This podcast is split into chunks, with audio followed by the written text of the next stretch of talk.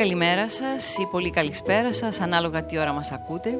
Είμαι η Νανά Τσούμα στο μικρόφωνο και είναι εκπομπή κάτω από το κιόσκι σε μια άλλη εκδοχή αυτή των podcast. Η εκπομπή είναι πολύ πολύ μικρότερης διάρκειας. Με το ζόρι θα φτάσουμε αργότερα τα 20 λεπτά. Δεν έχει συνεντεύξεις, δεν έχει καλεσμένους, δεν έχουμε παρέα. Είμαι μόνη μου δηλαδή, με τον εαυτό μου. Και σήμερα πρέπει να σας πω ότι θα μιλήσουμε για τη μοναξιά. Η οποία μοναξιά βλάπτει, βλάπτει λένε οι ειδικοί σοβαρά την υγεία. Εμείς ρωτάμε και γιατί παρακαλώ; Και εκείνοι απαντούν. Διότι αυξάνει την όρεπη νεφρίνη. Και εδώ έντρομοι ξαναρωτάμε. Όχ, τι είναι πάλι αυτό; Η ανεξαρτησία και η ελευθερία του ατόμου πρέπει να ξέρουμε ότι είναι από τα λίγα πράγματα που θέτει ως πρώτη προτεραιότητα κάθε άνθρωπος και συχνά αγωνίζεται για να τα αποκτήσει. Συνήθως όμως αυτός ο αγώνας για να έχει αποτέλεσμα προϋποθέτει μια κάποια απομόνωση. Μερικές φορές αυτός ο αγώνας μπορεί να καταλήξει στη μοναξιά και αυτή η μοναξιά όταν παγιώνεται σε μακροχρόνια κατάσταση μπορεί να γίνει απειλητική γιατί τελικά προκαλεί ένταση, άγχος, κατάθλιψη και καμιά φορά μια στιγμία έκρηξη υπαρξιακού φόβου έχει αποτέλεσμα να αναρωτιόμαστε «Μα γιατί να είμαι μόνος ή μόνη»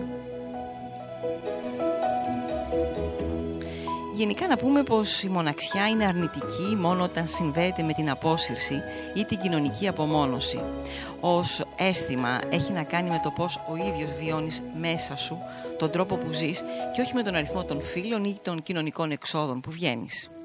Μπορείς να ζεις μόνος στο σπίτι, να μην έχεις παιδιά ή ερωτική ζωή, αλλά να μην νιώθεις πραγματικά μόνος σου, επειδή η κοινωνικότητά σου σου επιτρέπει τη συχνή επαφή με άλλους ανθρώπους και τη δημιουργία δεσμών εμπιστοσύνης και ασφάλειας.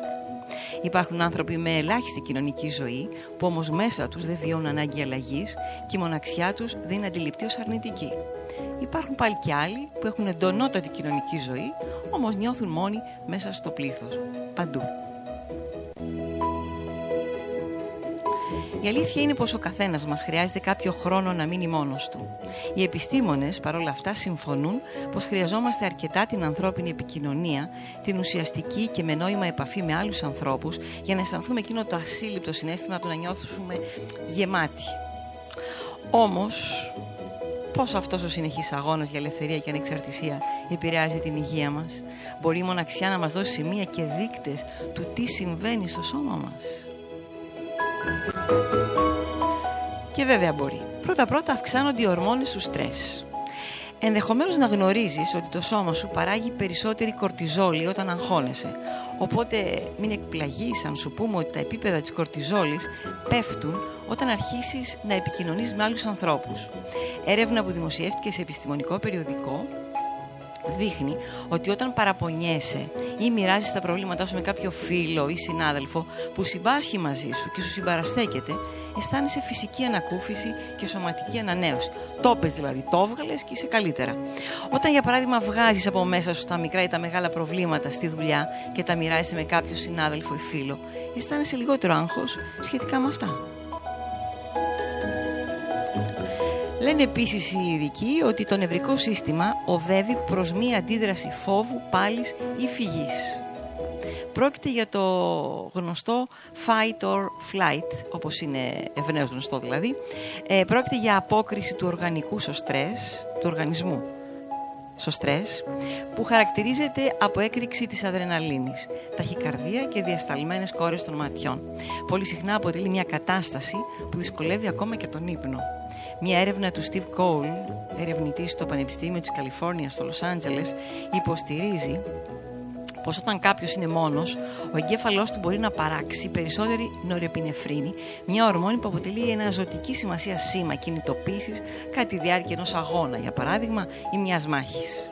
Έτσι λοιπόν, όταν το σώμα σου ανταποκρίνεται διαρκώς σε αυτό το άγχος, είναι πολύ δύσκολο να καταφέρεις στο τέλος της ημέρας να ξεκουραστείς. Το μόνο που ίσως θέλεις είναι να πέσεις στο κρεβάτι σου, να σοριαστείς δηλαδή και να είσαι μόνος σου. Τι γίνεται τώρα αν λάβεις μια κοινωνική πρόσκληση; Συχνά πυκνά όταν αγχωνόμαστε απομονώνουμε κοινωνικά τους εαυτούς μας ακυρώνοντας τα σχέδια για μια έξοδο με άλλους στέλνοντας ένα γλυκό SMS «Όχι για απόψε ήταν, το ξέχασα τελείως». Στην πραγματικότητα, ακόμα και να αποφύγεις μια κοινωνική έξοδο, θα ήταν καλό να δοκιμάσεις να βγεις από το σπίτι για να συναντήσεις ένα φίλο ή απλά να περπατήσεις σε μια περιοχή με κόσμο, όπως ένα πάρκο, κάνοντας ένα διάλειμμα από τη μοναξιά σου. Οι ειδικοί λένε επίσης ότι τα λευκά αιμοσφαίρια ανεβαίνουν οδηγώντας σε μακροχρόνια φλεγμονή. Να, εδώ είναι το θεματάκι μας τώρα. Ενώ η ορμόνη κορτιζόλη καταπολεμά τη φλεγμονή, η αντίδραση φόβου πάλι ή φυγή, στην οποία οδηγεί η μοναξιά, οθεί το σώμα μας να παράξει νόρεπινεφρίνη. Αυτή με τη σειρά της αυξάνει την παραγωγή των λευκών αιμοσφαιρίων, πράγμα που ρίχνει τη φυσική άμυνα του οργανισμού και γι' αυτό μακροπρόθεσμα οι μοναχικοί άνθρωποι είναι οι περισσότεροι επιρρεπείς να παρουσιάσουν χρόνιες φλεγμονές. Ένα άλλο που λένε ότι είναι ότι κρυώνεις στην κυριολεξία, τουρτουρίζεις δηλαδή. Το 2012 Ερευνητές από τις κάτω χώρες διαπίστωσαν πως μόνο η ιδέα να αποκλειστεί κοινωνικά ένα άτομο ήταν αρκετή για να μειωθεί η θερμοκρασία του σώματός του. Αυτό υποστηρίζει και μια έρευνα που δημοσιεύτηκε στο New York Times με τίτλο The Chill of the Loneliness. Επιπλέον μια ίδια έρευνα η ίδια έρευνα δηλαδή, ανακάλυψε ότι η μνήμη του κοινωνικού αποκλεισμού είναι αρκετή για να κάνει τους ανθρώπους να αισθάνονται ότι κρυώνουν. Αυτό το σύγκριο της μοναξιάς όμως μπορεί να αποκατασταθεί τόσο με την απεικονιστική και ψυχολογική ζεστασιά μιας κοινωνικής επαφής όσο και από την πραγματική φυσική ζεστασιά που προσφέρει ένα φλιτζάνι καυτού καφέ ανάμεσα στα χέρια μας. Κάτι άλλο που είναι αρκετά σοβαρό, που λένε οι επιστήμονες, είναι ότι ο ερωτευμένος εγκέφαλος πέφτει θύμα μιας βιαστικής δέσμευσης. Δηλαδή τι λένε, ε, στη συνέχεια των παραπάνω ευρημάτων διαπιστώνεται και κάτι άλλο. Όταν οι θερμοκρασίες μειώνονται, τους φθινοπορεινούς μήνες και τους χειμερινούς ιδίως, δεκαπλασιάζεται καμιά φορά, δεκαπλασιάζεται και ο αριθμός των δεσμεύσεων, των σχέσεων και των περιστατικών γνωριμιών σε κοινωνικούς κύκλους. Το φαινόμενο αυτό Ω επιτοπλίστων είναι κοινωνικό, έτσι τουλάχιστον σημειώνει η δική της Fusion. Αυτή η αίσθηση του κρύου μπορεί να ευθύνεται για το ότι νιώθουμε πιο έντονη την πολιτισμική πίεση που μας ασκείται να βιαστούμε, να κάνουμε σχέση και που έχει βιοχημική ρίζα στη μοναξιά. Ο χειμώνας, με λίγα λόγια, είναι η εποχή που η μοναξιά μπορεί να, κάνει, να σε κάνει να βιαστείς, να δημιουργήσει μια λιγότερο σταθερή ή περιστασιακή σχέση, αν δεν έχεις εννοείται κάτι σταθερό. Επίσης, αυτό είναι ένα θέμα, το τελευταίο αλλά και το πιο σοβαρό, ζεις λιγότερα χρόνια, μάλιστα. Όπως ε, είδαμε στα προηγούμενα παραδείγματα, η μοναξιά μπορεί να προκαλέσει όλες τις αρνητικές επιπτώσεις στην υγεία μας. Με την πάροδο του χρόνου, αυτό επηρεάζει το ποσοστό θνησιμότητας, παρακαλώ. Δεδομένου βεβαίως ότι γενικά η κακή υγεία οδηγεί σε μικρότερη διάρκεια ζωής. Έτσι κι αλλιώς. Υπάρχουν αντίδοτα, αντίδοτα στη μοναξιά; Ναι, υπάρχουν.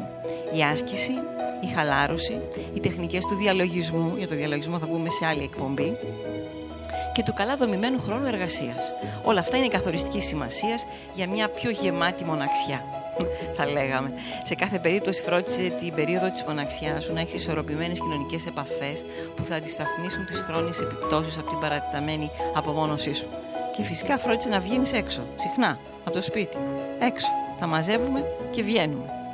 Μια βόλτα μέχρι το περίπτερο να πάρουμε εφημερίδα, μέχρι την πλατεία να δούμε αν κουνιόνται οι σημαίες που έχει βάλει ο Δήμος, μέχρι τη θάλασσα, αν είμαστε κοντά, να δούμε αν κουνιόνται οι βάρκες.